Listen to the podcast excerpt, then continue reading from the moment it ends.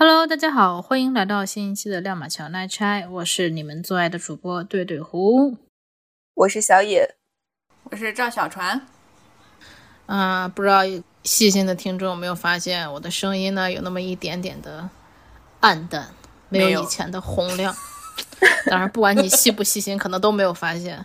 那我要跟大家汇报一下，在过去的一周里，我经历了我的人生至暗时刻，我阳了，赶紧切断网线。嘿，托您的福，我阳了。对，此时应该加一个悲伤的 BGM。好的，OK，加一个悲伤的 BGM。对，在资本主义的这个。摆烂的大环境下，我最终还是没能逃过新冠阳性的这个结局啊！我觉得新冠呢，就像爱情，当他走了的时候，你就会觉得，哎，你终于走了。然后新冠它就是，当他来了的时候，你就会感叹，你终于来了，我就再也不担心你会来了，你知道吗？确实挺难受，确实挺难受。我基本上新冠的所有症状都经历了，除了。肺部的这种比较严重的症状没有，然后其他的什么发烧、感冒、咳嗽、拉肚子、恶心，就是 you name it，你能想到的我都有，就是新冠大礼包。那你就是自己在家里吃药，然后自愈的这种？对对，然后就是吃泰诺，就是因为你美国它有特效药。但是这个特效药呢，就是抗病毒特效药，不是给所有人都发的，是你你必须要有什么，就是很严重的疾病啊，什么肺部啊、肝啊什么有缺陷，或者你高血压、心脏病这种有这种比较严重的基础病之类的，他才会给你发这个药。剩下的就是你只能吃一些药去减缓症状，就这些药都只是减缓症状，然后你只能靠你自身的这个抵抗力去对抗病毒。结果这正儿八经扛了有个五六天吧，然后加上吃药。就基本上扛过来了，那证明你还很健康。我也打了三针的疫苗，是那个 Moderna 的疫苗，所以大家都要打疫苗，很有用。对，然后再加上年轻吧，然后年轻力壮，还是说有点用。力壮，嗯，对，你看这肌肉，对。所以你今天已经基本百分之八十的血复活了。对，现在目前就是。嗅觉和味觉还有那么一点点影响，就是你会觉得闻的不真切，嘴巴里也感觉没有味儿，声音还是有一点点嘶哑，也没耽误你吃啊。那吃肯定不能耽误，你不吃你怎么对抗病毒？就大家一定要就主要不管生什么病，一定要有保持好胃口，只有吃好了才能那个有营养，才能对抗病毒。好的，收到。所以我今天才去测了这 PCR，不知道明天能不能收到结果。我不知道我自己现在还阳着还是阴着。带病坚持录节目，太令人感动了。那个有有有报销没？这个 没有。再见。可以给你寄点莲花清瘟，加强预防。我以为你说你可以给我寄点零花钱，然后结果是莲花清瘟。更关注健康。那我们就是。祝对对虎早日康复啊！他现在应该已经差不多了，姐看他还是蛮生龙活虎的，主要是没少吃，对，有这个营养的滋补，对，所以还是说我们国家就是这个疫情管控的非常严，也是有它的道理。我觉得我们国家党和政府在竭尽全力的保护我们自己的人民，所以就大家在一边抱怨可能呃管控太严的时候，我作为一个创伤的经历者，我就觉得 保护严也是也是有好处的，起码作为个体而言。你走这么一遭也是挺难受的，所以说还是希望大家呃注意防护，能不得就尽量不要得哈，确实还是挺遭罪。OK，我们言归正传，上一期呢我们讨论了跟人生选择、高考有关的话题，这一期呢我们即将进入了下一个话题。话筒递出去。对，其实我们这一期还是跟高考有关，但是可能就略微沉重一点，因为每年在高考的时候我们会。看到一些比较令人沉痛的新闻吧，比如说有一些嗯高考的学子啊，在考后比如查了成绩之后，可能觉得不太理想，然后选择一些比较极端的方式，甚至结束生命这样的一种情况。所以我们就想说，在人生遇到你在当下的那个点觉得非常至暗的时刻，我们应该怎么做，或者如何去更好的增强对个人生命的一个掌控力？大家。就是在今年的这个高考期间，有没有看到过类似的新闻？那么，内心的感受怎么样？其实从我个人来说，每年其实都有这样的新闻嘛。前两天在我没阳之前，还保持清醒的时候，记得有一条新闻，好像是陕北吧，陕西的北部陕北，好像有一个小姑娘，呃，大概二十多岁，高考前失踪了，过了一个礼拜，好像被发现，大家就是了解调查，好像发现她好像没有考高考，因为这已经是他第二次嘛，第三次复读还是怎么样，就具体我也没有很 follow，但是。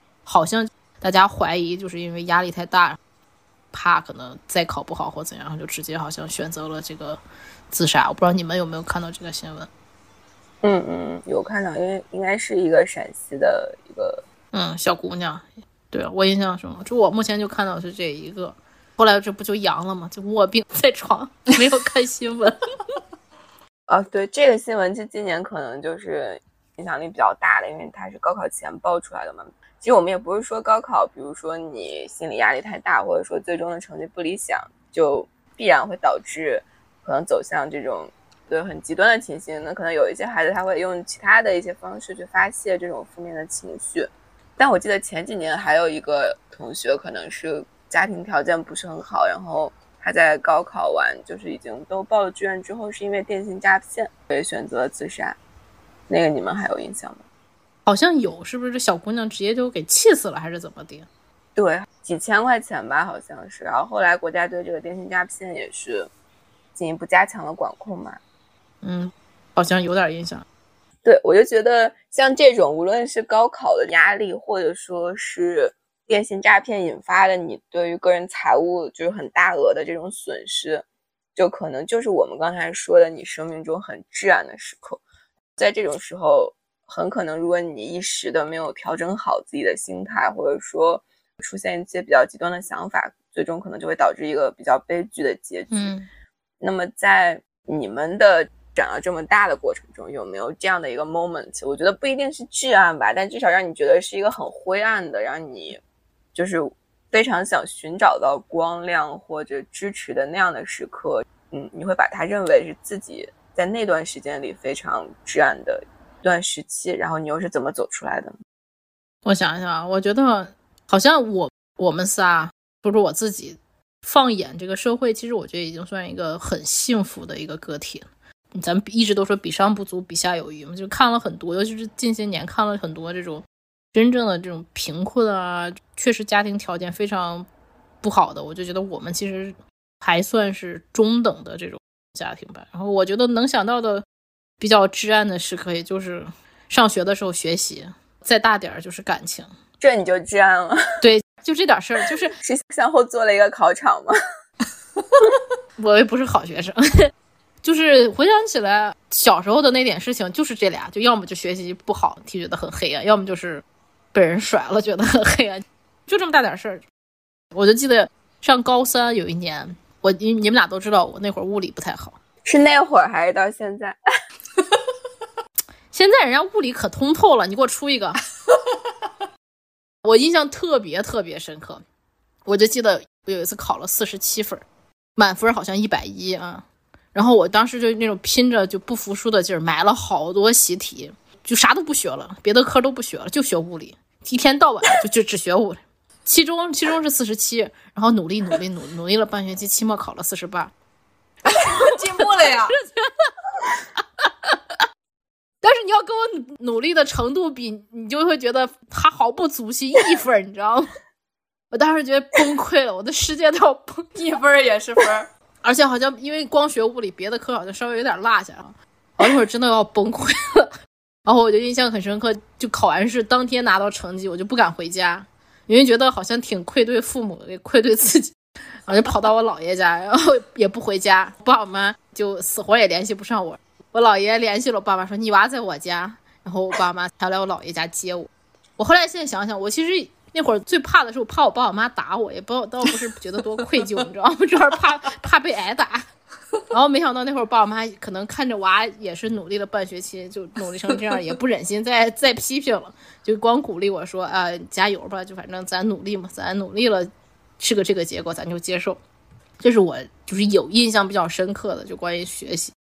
然后感情呢就略过吧，反正就被甩了之后郁郁寡欢，因为太多了无法展开吗？对，你的那个至暗时刻还是分类的，就是学习类、情感类，是吧？啊，对，就这俩，再没别的了。嗯，好，情感就被人甩了，然后郁郁寡欢，然后就慢慢就就靠时间呗，就就就调节过来。啊，还有一个至暗时刻也是关于学习的，就是我在大学毕业的时候。按理说就是应该在大四那年就所有的成绩啊学校都找好了，但是我当时因为自己半天英语考不过来，对，因为感情的伤，没有没有没有开玩笑，你这还有联系？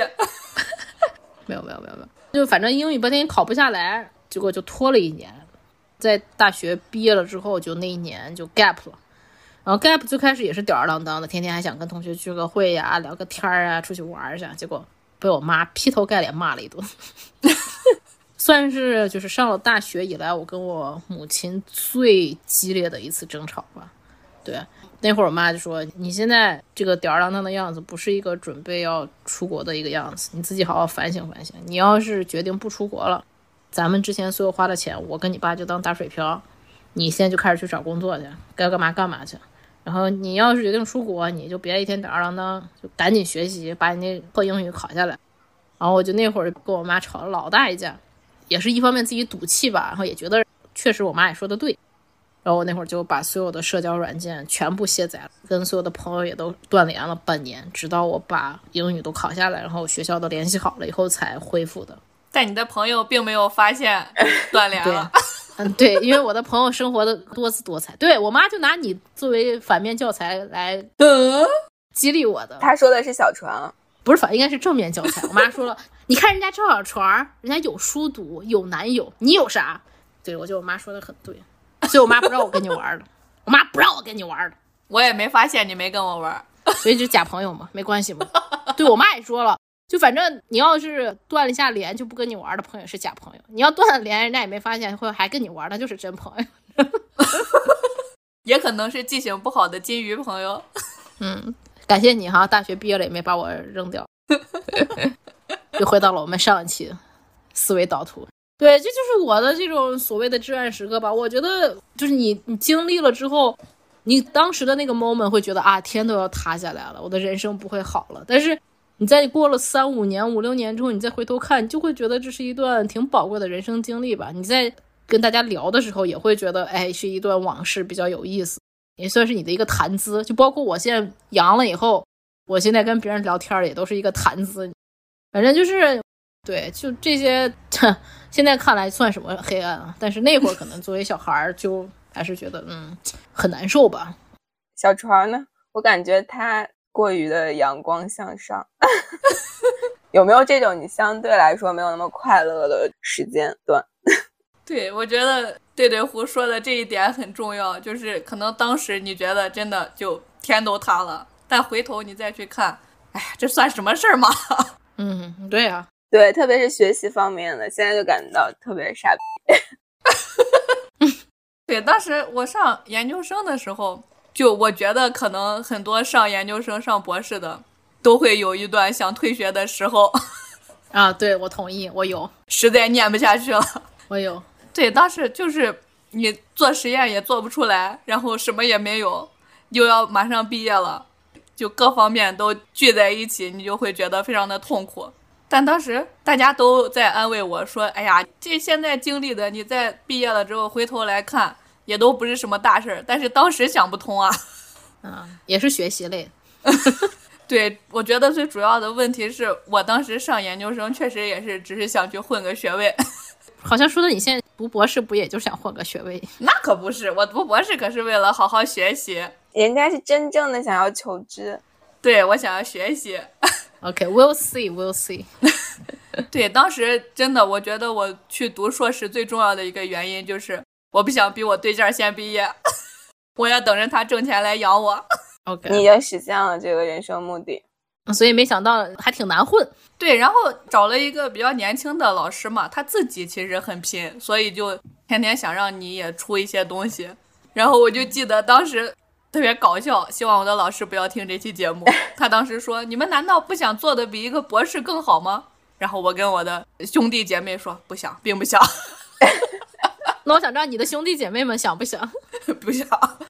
但是其实你现在回头去看，老师是真的都希望你好嘛，然后也是希望你真的能有一些成果。而且现在再回头去看，当时幸好老师天天逼着我去干活，要不我也没有这点东西，还读个什么博士。嗯，有道理。那你后来怎么调整过来的？后来就是大家都对我很好呀，就非常感谢我的家人。然后你的朋友也没有发现，朋友发现了吗？朋友明明也陪你走过了至暗时刻，好不好？发现了，但就不知道你奇迹般的康复了。我们明明都是一起病的病友，好不好？一起吐槽老师是吧？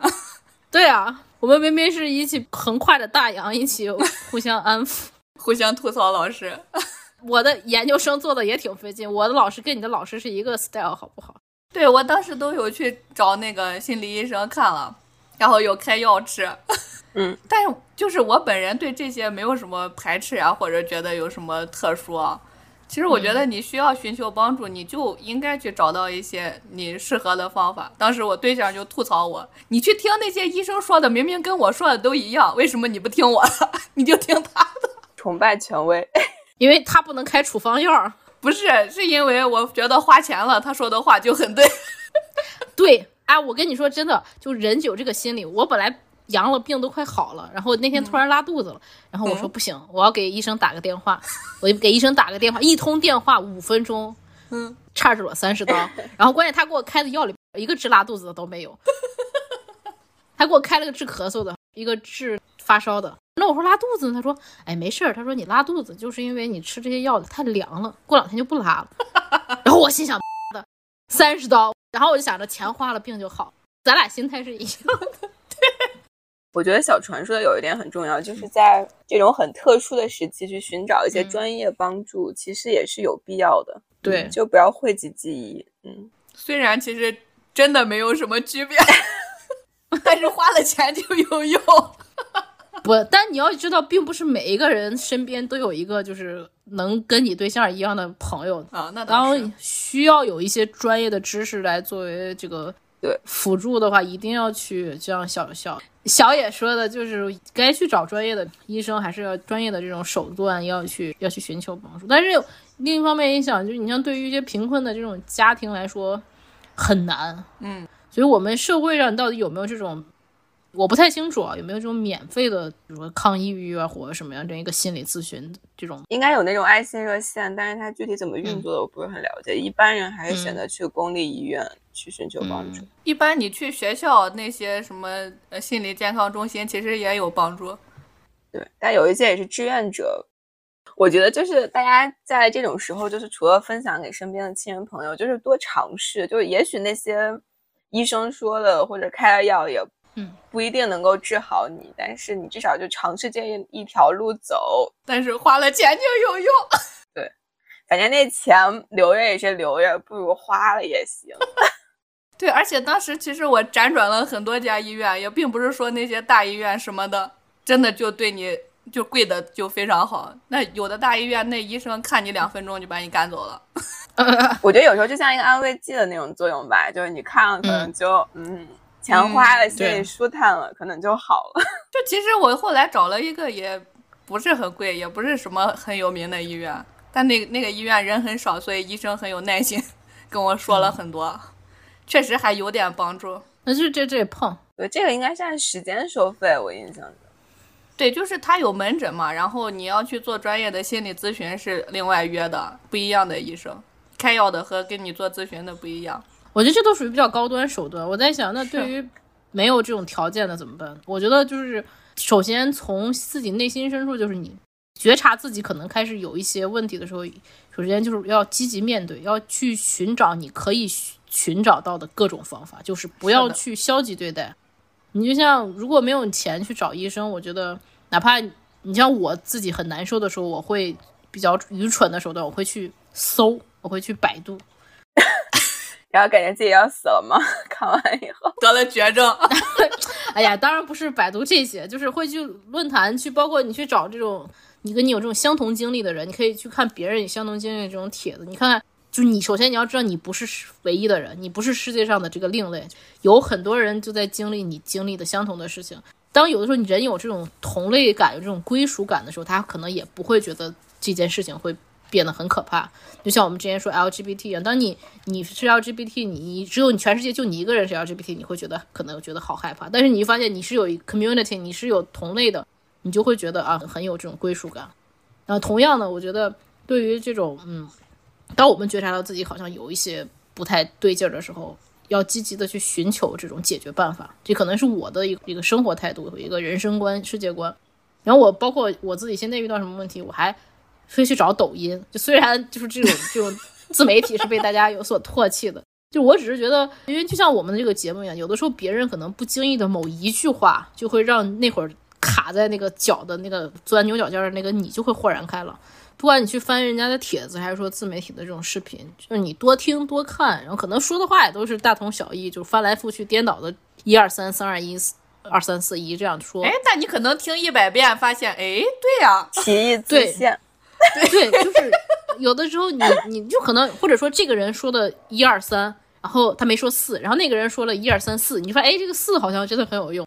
我自己的感觉就是你你听多看多也是对你自己的一个思维的一个开阔吧，而包括看书，你像我最近也在看这个什么《被讨厌的勇气》，然后我就发现我们之前好像有点像是弗洛伊德的这个这个追随者，就是总是去扩大原因对我们的影响。然后，但是看了《被讨厌的勇气》的那本书之后，我觉得我慢慢现在看，现在转变向这个阿德勒的这个理论学说，就它其实是一个目的性的一个心理学，它是一个叫自我心理学、个体心理学。就如果有兴趣，大家可以看这本书。就比如说，你像我们学习成绩不好，你会归结于啊自己上课没好好听啊，或者家里条件不好啊，或者怎么样怎么样。那你作为这个你的目的是说你想把它变好，你既然你的目的是把想把它变好，你就不能总去着眼于它的这个原因，你要去积极的去想办法，去寻求这个解决的这个方式，而不是说只是去不停的 focus 到你产生这个问题的原因。对对胡心理课堂开讲啦！就是哪怕你现在去看书，就是我觉得就是哪怕我们没有这个像小船这种富二代的这种条件，可以去看医生，看看书也是有帮助的。就像跟你呃视频啊什么一样，只不过视频是一个二手的信息，看书是一手的信息，就你能自己去体会、自己去消化、自己去总结。如果没有这个时间精力，就看看视频也行，反正就是一定要去这个心态要去积极吧。听听我们的节目，对啊，就包括你看 B 站啊，或者看听听小宇宙节目，就你对用各种方法去获取新的信息和资源，你就会发现很多事情就不是要一定要去钻那个牛角尖儿，一定就是过不去了。嗯，对，其实让我现在回想，就如果分类啊、学习啊、工作中发生的这些比较灰暗的时期，就是现在想起来都感觉自己在那个时候那么沮丧，就非常的傻逼。对，但是还是可以分享出来。呃，因为有一阵儿我们内部组织机构调整，它就变成了相当于所有比较初级的员工都在一个人力池里面，然后如果有项目的话，就要从这个人力池去抽调你进到不同的项目组，就有点像卖方的投行，但是就是我们其实是一个买方的机构，就这种机制其实是非常不合理的。然后当时就是负责。调的这个，它并不是按照一个就是相互的匹配，它其实有另一个部门会去分这些人，但是当时就是这个机制因为运作的不完善，所以我还有另外的两三个同事，可能在有大半年的时间就是根本没有上过项目，嗯，就是你每天真的可以什么都不用做，因为你根本没有项目嘛，嗯没有项目可以做。嗯嗯因为比如说，有的人就会去找那些分的人，他们就要求上一些项目或者怎么样，或者就是一个长期的构建了一个什么样的关系。其实这个都是违反那个机制本身运行的，因为那个机制就是因为让大家不停的去轮在不同的项目组。然后我那半年就感到就是非常沮丧，我觉得远胜于学生时期的那种。然后这个也没有更好的办法，它唯一的解决的就是后来这个机制因为太傻，所以自动被叫停了。对。那说明还是有这个明眼的人发现了这个问题、这个缺陷，及时补救。对，因为我觉得我不能是那种一天什么都不干还觉得很开心的类型。那不是我吗？你一两天可以，如果真的是大半年，太空虚了。对，因为你作为一个刚加入工作一一两年的时间啊，就相当于就是你在浪费时间啊。闲着闲着可能就废了，大概就是那样。对，因为你在刚开始工作，你就是为了我们现在目前这个阶段就是积累呗，就是一个积累的过程。所以我现在加班啊，或者被人叫着干这干那，我觉得都还好，因为说不好听点，在你最该积累的时候都在虚度光阴，肯定会有这种比较空虚、很焦虑的时候。我觉得，就像我当年 gap 那一年，你们都在学习，就只有我啥也没干，我也会很焦虑。对。呃，对我来说，其实主要是无法挣钱，因为他也按项目给年终奖的啊。好吧，真相。所以那一年我拿到的钱比我之前，因为那是之前我不是大学毕业的时候，相当于第一个是一个半年嘛，就是我之后的那一年就遭遇了这个事儿，所以那一年拿到年终奖比那半年还要少，可以理解吧？然后之前我还约谈了 HR，就是说要求就是这个机制正常运行要上项目，然后人说也承诺了，然后给排了一两个都是特别。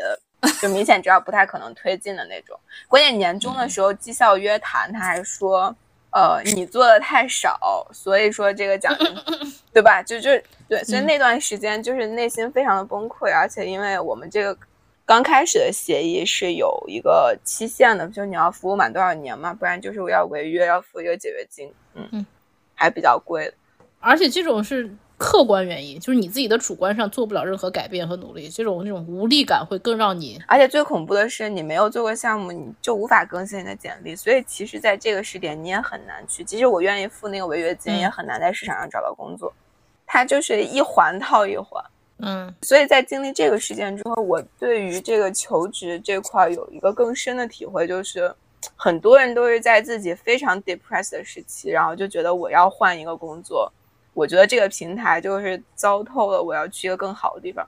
其实我觉得在这种状态的你，其实不是特别适合去换工作的。其实我见过一些就是换到比较理想的平台，其实都是他在原本的这个岗位是比较上升期、春风得意的这样的一个状态，就才会去跳的。所以大家有时候就是在你特别至暗的时候，我觉得不适合跳。因为我身边也有一些这样的朋友嘛，你会发现其实你这样子可能。你你太想逃离一个地方了，你在看下一家的时候就不是那么的客观，所以可能又去了一个也不是那么理想的机构。我觉得这点我能理解，我也大概有相同的这种感觉。我觉得，如果你有的时候虽然这么听有点站着说话不腰疼，但是有的时候你为了逃避而去离开，而不是说直面一个 challenge 的话，你可能会养成这个习惯，你会。经常性逃避，就是如果你已经逃避成习惯了的话，就是你在工作上遇到什么这种挑战啊什么的，都会觉得，哎，那我就换个工作吧。然后你这样下来，就是你其实并没有，就像你说的，就没有正儿八经精力去成功一件事情，反而说对你的能力的这种提升，我觉得是没有的。我有时候告诉自己吧，你像每个人在工作中都会有这种比较难过的一个坎儿或者怎么样的，我每次都告诉自己，就是说，如果你把这个坎儿在这个公司能过了。那你以后去任何一家公司都不是事儿，我有的时候会这么安慰自己。所以我刚才也想问你的，如果说你当时你们这个机制不去改变的话，你觉得你会怎么做？你觉得你是说就是给一个时间限度，如果再没有任何改变的话，你就再去找工作，还是说你坚信这个制度一定会改变，你就要扛过这个至暗时刻？其实当时我因为已经尝试了很多方法嘛，包括因为在国企里面，其实。所有的这种机制运行核心还是这种党委组织部，就类似于这种人力资源部，他们有很大的一个话语权。然后也约谈了一些其他的老板之类的。然后，但是我发现这个事情都没有办法解决。所以，特别是发了上一年的年终奖之后，嗯，在那个时点，我应该如果他还是在继续运行的话，肯定是去找其他的一个机会。对，但我就是不会优先去首先去说立刻就要去换一个工作。但是如果说体制或者机制这种东西，确实是我无法改变的。对，它只是很巧合，刚好在那年过完年之后，它就是自动停止。对，如果他没有停止的话，我可能还是会选择离开，因为因为更核心的就是一个就是个下下策。嗯，对对对，个人价值的一个实现吧。是，但现在就这么多年过去之后，发现，嗯，如果有一个那么长时间不用工作，真的太爽了。后悔了是吧？白烂小组上线，对，完全转变。因为我觉得你在工作中这种逃避，可能就会引发你在感情中或者生活其他的这种难题面前，你都会选择优先去逃避这个困难本身。对，所以，这可能就会让你在很多比较灰暗的时刻去选择一个不那么理性的一个解决方案。对呀，而且你到下一个地方不也一样吗？对我自己也是工作也就总结，因为有时候也遇到这种没有那么黑暗，但会觉得很无力的感觉，然后我就劝自己说，不要总是逃，因为你逃就永远都逃不掉，就是说还是要直面困难。你就告诉自己，如果你在这道坎儿把这件事情解决了，触类旁通，你以后遇到了相同的事情，不管是感情、学习、工作。他们的可能一些核心的这个东西都是不变的。那你如果你把一个问题解决了，它对于你之后的这种方法论、这种世界观都会有一个很大的一个问题。我觉得最明显的就是我自己读研究生也是坑坑巴巴的，坑坑巴巴是什么词？就吭哧吭哧硬挣着把这个 degree 拿到了，也不是说那么就是游刃有余、手到什么。擒来，信手拈来，手到擒来的这种，成语还挺多，成语大课堂。那是，这种这种情况就跟小船就是两个病友互相搀扶、互相安慰，这么着过来。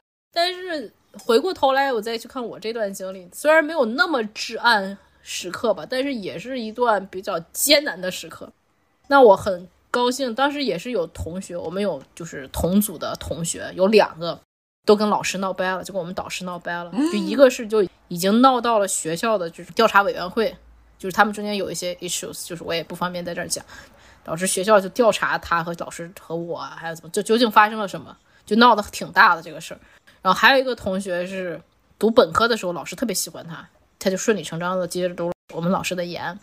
读研究生的时候，就老师对待研究生的这个态度和对待本科生的态度完全不一样。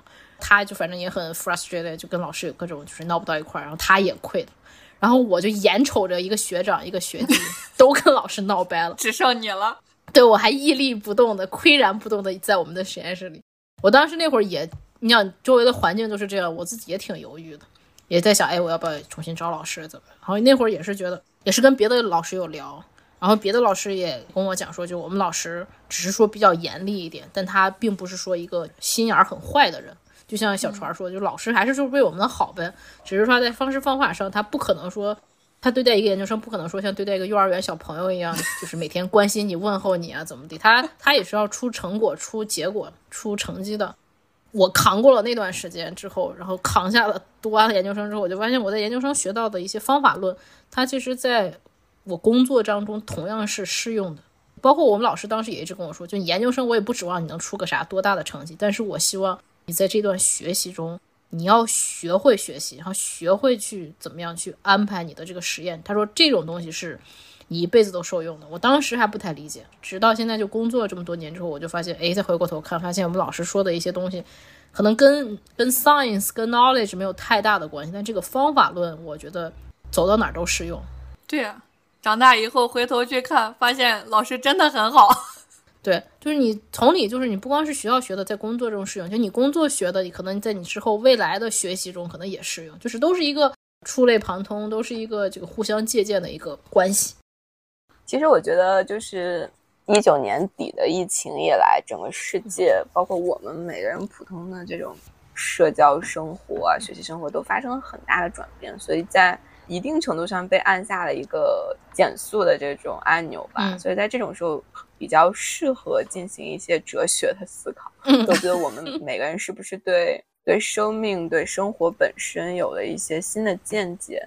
那包括就是对对胡自己可能也不幸的感染了这个新冠嘛，肯定也有一些新的想法。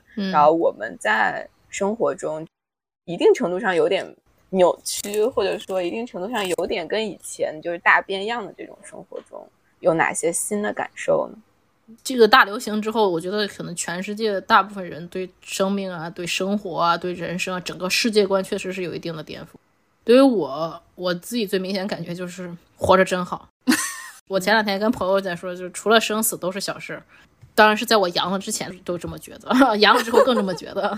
所以吃得好，喝得好，再加上我在国外这边就经常有各种什么枪击案啊，然后这种种族的这种歧视报复啊，太恐怖了。就会觉得，哎，我们我们一天努力工作，努力赚钱，不就是为了生活开心吗？你所有的这些手段都只不过是为了你就是开心的活着而已。如果我们过于侧重这个手段的话，而忽略了我们的这个目的，就反而有的时候有点本末倒置了。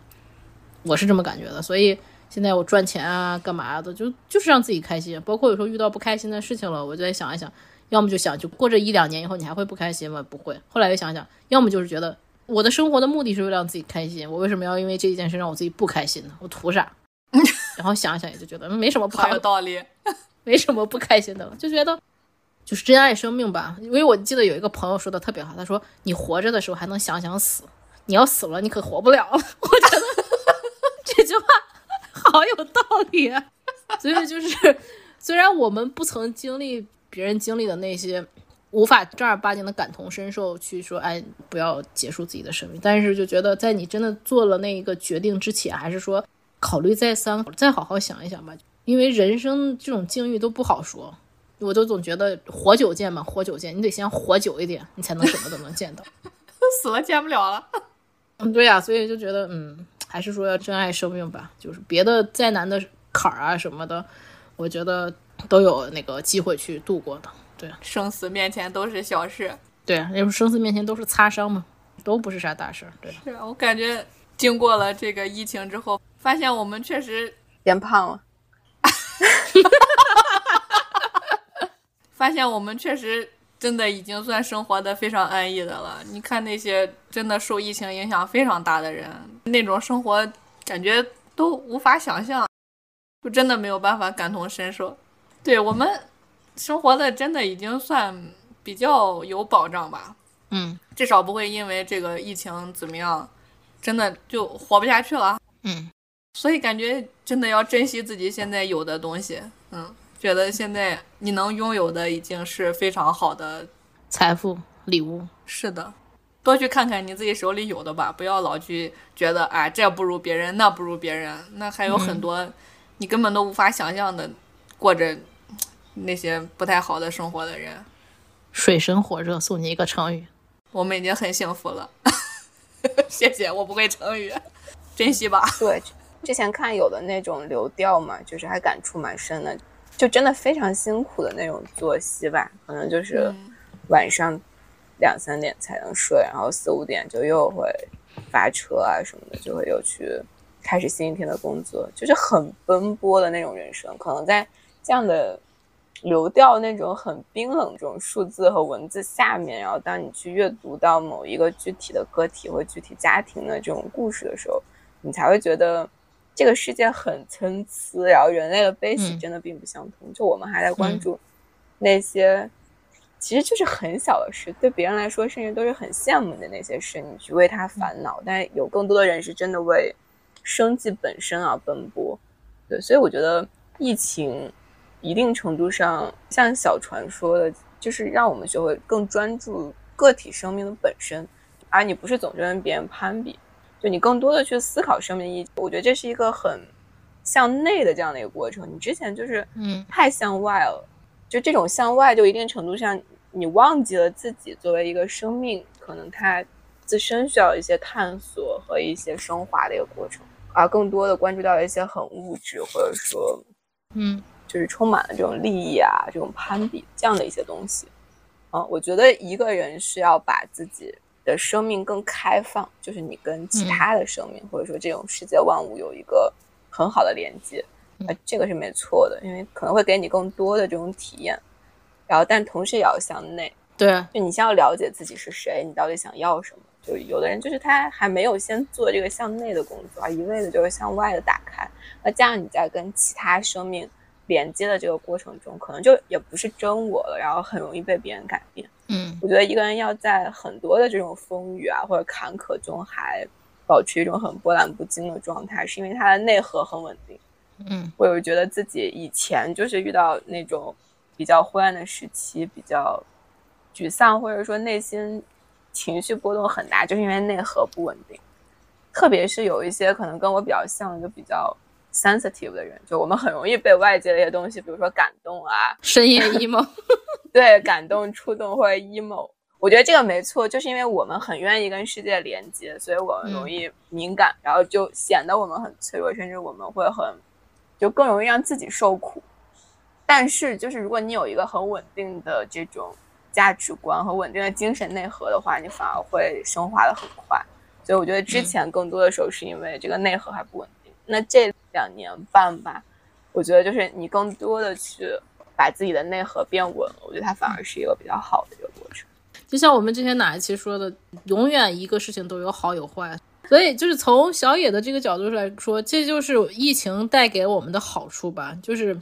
怎么说？我们国内发展从改革开放到现在这个四十多年，发展的确实是惊人的速度。就我们不得不承认，我们用三四十年的时间，就是赶上了西方可能一两百年的这种发展。这种快速发展带来的这种弊端，就是我们都在不断的快节奏的生活中去追寻所谓的这种。外在的，无论是成功啊，或者说利益啊、财富啊这一类的东西，反而没有时间去跟自己对话，去追寻自己的这个精神世界的丰富。我觉得可能从这一点讲的话，我们这个整个两三年这个 slow down，一些人，某一些人，我不能说全部啊，就是他会有一个对生命的一个新的体悟，所以说开始会去想要去了解一些哲学啊、心理学，比如说我自己最近在看心理学的书。就是你会 会引发你对这个世界的思考，会引发你，就当一切都慢下来的时候，你也没什么事情好做呀。比如说你阳了在家躺着的时候，你又不想光躺着，就是会引发你对世界的思考，对自己的思考。然后我有时候就在想，就像小野说的，有的时候你会就是当你外在的这种速度太快，你会失去自我。我有时候就在想，我们可能穷尽一生，只不过是才刚刚了解自己。就我们从小到大，好像就是你，比如说你到底是一个好看的人，还是一个不好看的人？你到底是一个学习好的人，还是学习不好的人？或者你到底是一个内向的人，外向的人？你到底是一个喜欢苹果还是喜欢梨？就其实我们在成长的过程中，其实就是才是一点点去了解自己，才知道自己是一个怎么样的人，自己想要去做一个怎么样的人，自己能不能变成一个怎样的人？我觉得疫情就是给了我们更多的机会去跟自己对话，去更好的了解自己吧，或者。变成一个就是做一个更好的自己吧，所以我就觉得从这点讲，疫情也并不是一件坏事。我们就是如果要往好的方向看的话，嗯，辩证法真好。对，因为我们今天是从高考这个话题切入的嘛，就是在这些新闻事件中也看到了一个声音吧。觉得有的就是我们更长辈一些的人，他们会觉得就是现在的这种青少年，包括像我们这种就是三十未满，就差不多这个年纪的人。就是心理素质都比较差，因为他们觉得经常会有这种极端事件发生呀，然后觉得有很多的这种抑郁症患者，就可能在他们的那个年代就没有觉得就身边可能好多人都有抑郁症，但现在可能这种新闻报道的更多了，然后让这个疾病也更多的被大家认识到了，就这种心理的问题，你们怎么看？是觉得比如说我们九零后、零零后、一零后这一代？是真的，二零后也来了，对，心理素质更差了呢？还是它可能是一种时代的产物，或者说它可能是有被刻意放大的这样的一种情形？我觉得每一代都有每一代承受的压力吧。其实我们这一代承受的压力，并不一定说比父母那一代就要少。你的这个所谓的这个差，你是怎么去比？因为我们这一代承受的压力，像高房价、高竞争，都是父母那代所没有的。我们这一代也是父母支持买房的，我觉得这个这个高房价不能算在我们的头上。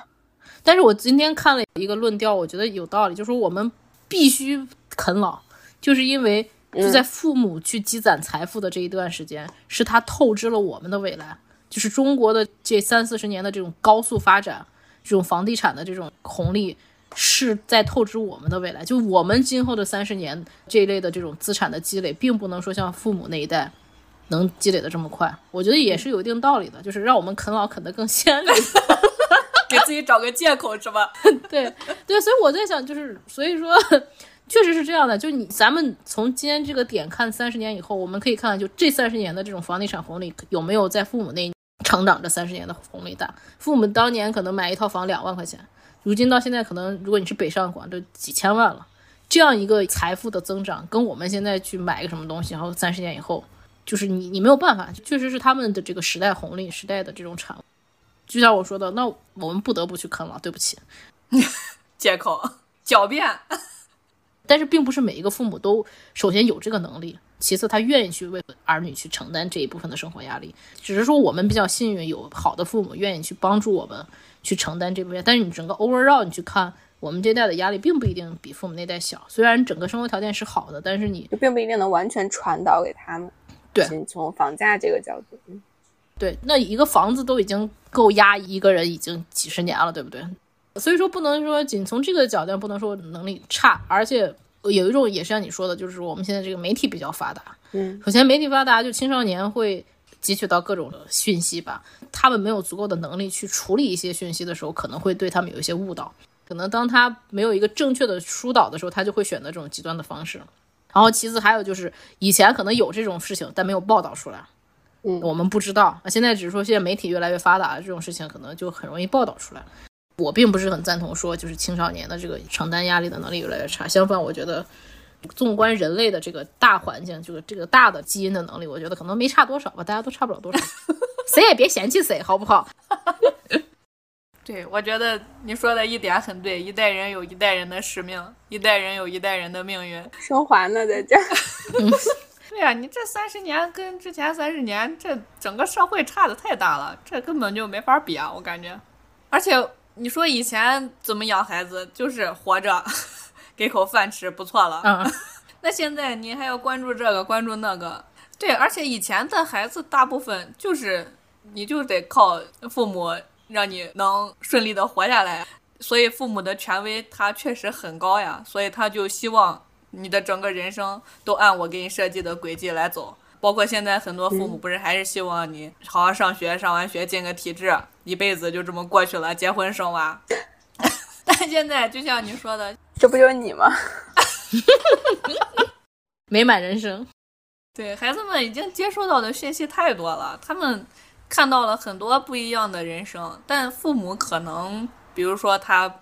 不愿意去学习，或者没有看到这个世界新的变化，还在用他们从小长到大的整个这种人生经历来想规划你的人生的时候，其实这种一代人跟一代人的激烈的矛盾，在某一些家庭可能真的比较难以调和，我是这么感觉的。嗯，我觉得咱们都算比较幸运的，至少父母还愿意听我们的话。还愿意去看看这个新的世界已经发生变化了，哪怕他给你的建议并不是这么适合你现在的人生，但他起码愿意去学，愿意去听。那很多家长就是觉得啊，那我三十年以前是这么做的，你现在就应该这么做。嗯，但是孩子已经发现并不是这样的了，但他又没有办法逃离这个地方，所以可能反而有更多的矛盾。有道理。对。我觉得，当父母觉得自己的子女这一代承压能力很差的时候，其实某种程度上确实需要反思，这种压力是不是就是来自他们自身？因为据我对生活的观察，我感到很多这种中产的。父母嘴上说的是我希望孩子什么健康快乐、平安、健康快乐就好，但实际上你这个鸡娃从孩子就是早教班就开始了，就你无形中是希望你的孩子比你更出色，然后去更好的担负家族振兴和更进一步荣耀的这个使命，家族荣耀，继承皇位。你还希望你的孩子去带领你的家族进一步实现一个阶层的再提升，就是你这种是无形中的施加给他的。所以我觉得我们这一代，就比如说九零后和九五后，如果在做父母的时候，我觉得我们必须要认识到，我们的孩子很有可能不如自己，因为现在就是更多它变成一个整个家庭资源的 PK，然后在整个求学的过程中，而不是说像我们当年就是你好好学习。你可能就能进 top two，或者说你就能在毕业后找到一个好工作。那现在完全不是这样，就是 高等教育产生的这些非常顶级优秀的人才，简直就是筛都筛不过来，更别说你要还没有在这种最顶级的学府啊。但这不是在传导压力，就说这是一个很现实的。就不是说一个清北的家长就一定要培养出一个清北的小孩。你要让北京这边的高中入学率可能也就百分之五十，那你可以想想，另外的百分之五十的孩子，他连高中都没有资格上的，就可能是因为我们一路就是很平顺的这种小学、初中、高中上大学，然后你就根本不知道在这个社会其他的这种维度的这些数据，所以我觉得这一代的压力。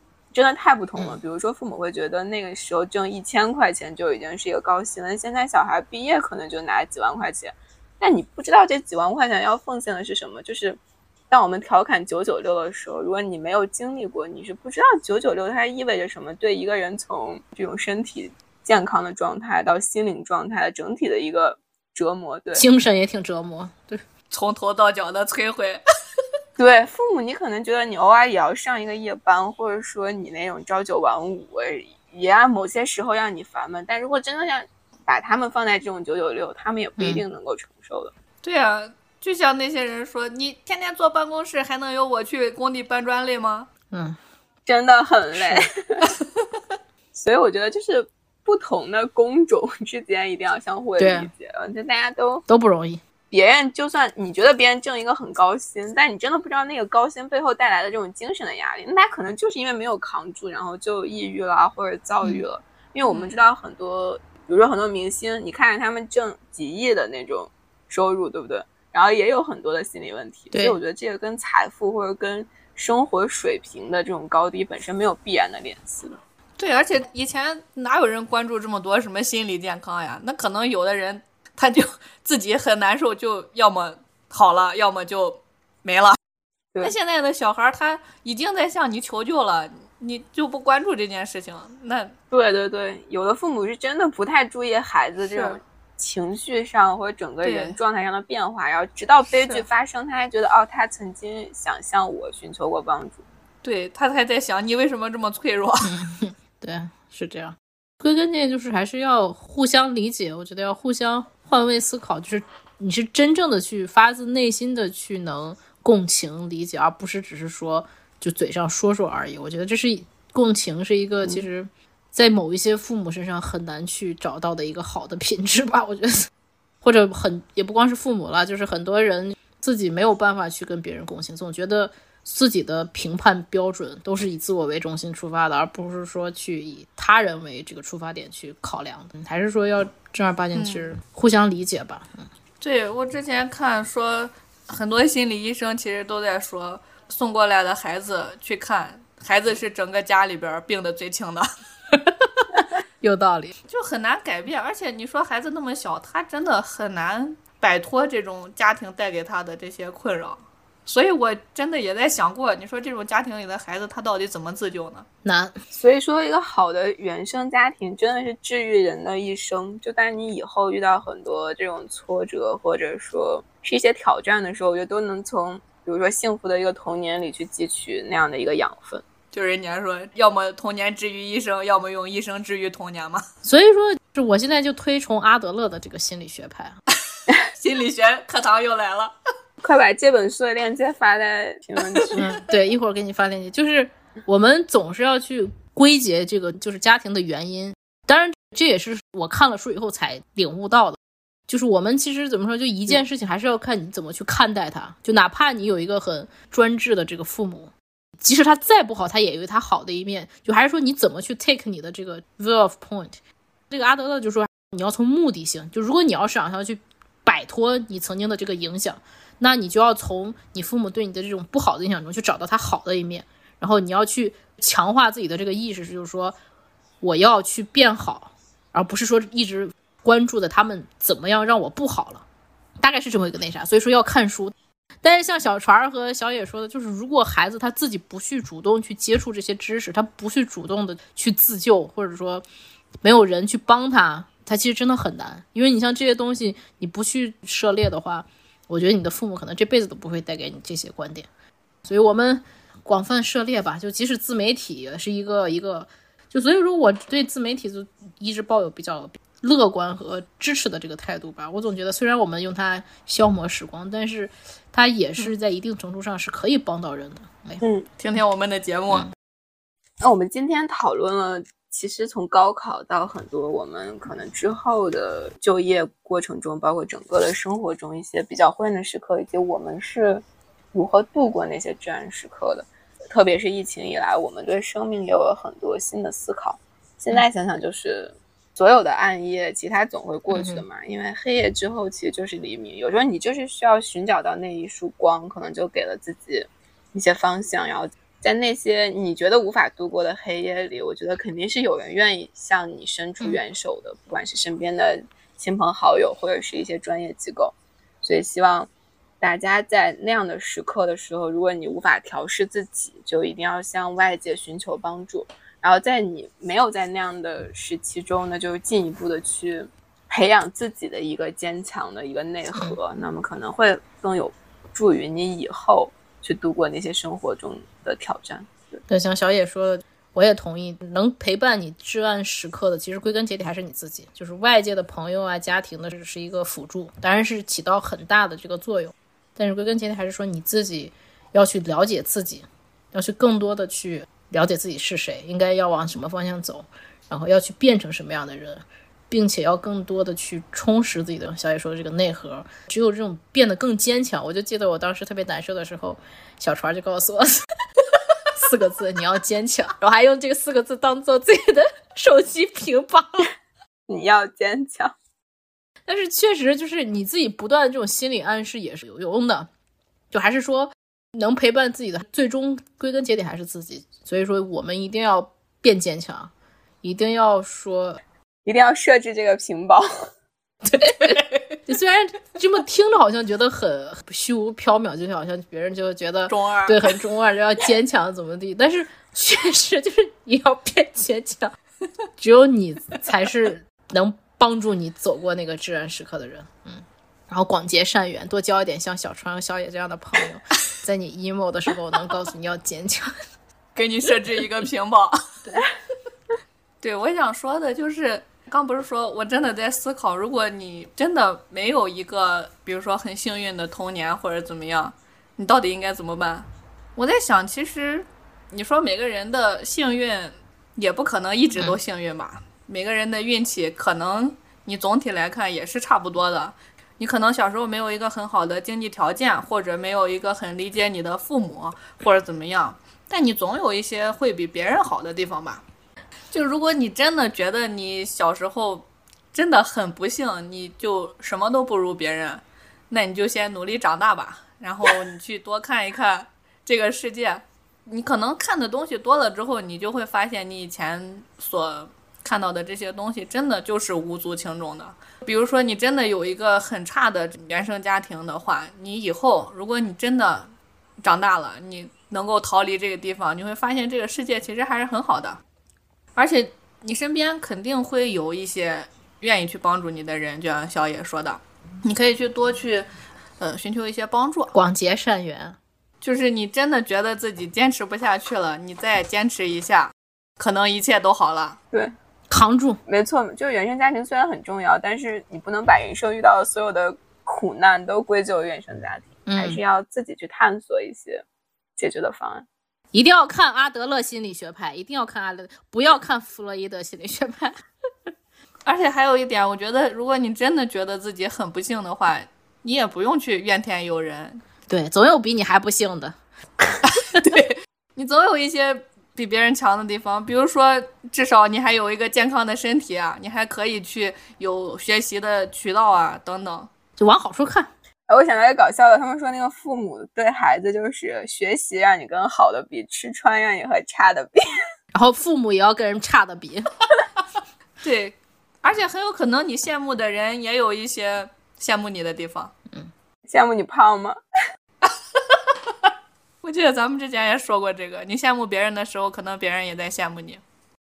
那我们今天关于生命中的至暗时刻的讨论，其实到这里就要结束了。然后希望大家在以后的生活中能够更快乐、更自由的做自己。然后可以 emo，但是我觉得这个 emo 的前提是你是一个对生命充满敬畏和热忱之心的人。非常感谢大家的收听，让我们下期再见，拜拜！谢谢大家，拜拜，拜拜。